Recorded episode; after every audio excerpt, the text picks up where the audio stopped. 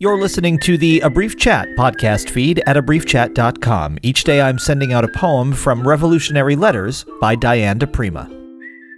Revolutionary Letter number 41. Revolution. A turning, as the earth turns among planets, as the sun turns round some darker star. The galaxy describes a yin yang spiral in the ether. We turn from dark to light, turn faces of pain and fear, the dawn awash among them.